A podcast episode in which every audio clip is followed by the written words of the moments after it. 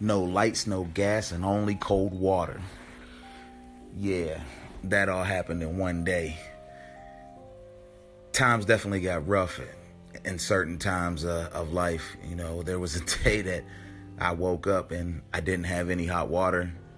They came and shut off the lights, and then they came to shut off the gas all in one day.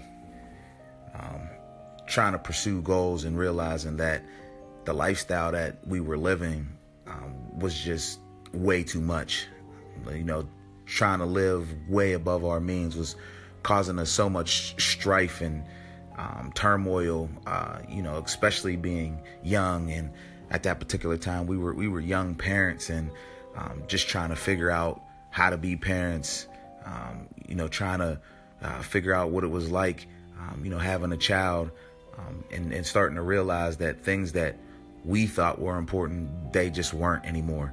And at that time, I know me personally, you know, the finances and the way that I operated with money was just terrible. Um, it was just kind of live for the moment.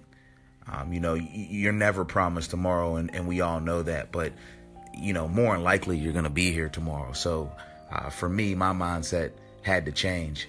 Um, and when we didn't have any lights, when we didn't any have any gas, um, and we only had cold water, and I had to send my family away uh, for a month and a half um, to really evaluate myself and, and to get myself um, back on the right path. Um, you know, that was a humbling experience. Uh, going through different jobs during that period of time, um, every single day, just going out, trying to pick up work, um, working as much as I possibly could, eating off the dollar menu every single day. I remember I used to get sausage uh, muffins every day because they were only a dollar.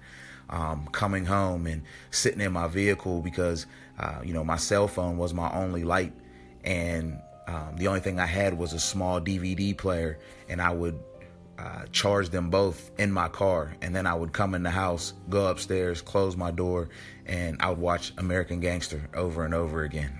that was the only DVD I had at the time, and really it just didn't matter. I was trying to keep myself motivated.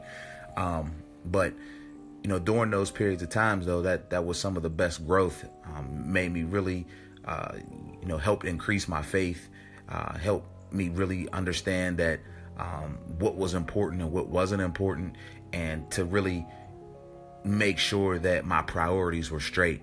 Um, but that was a very uh, that was a very testing time.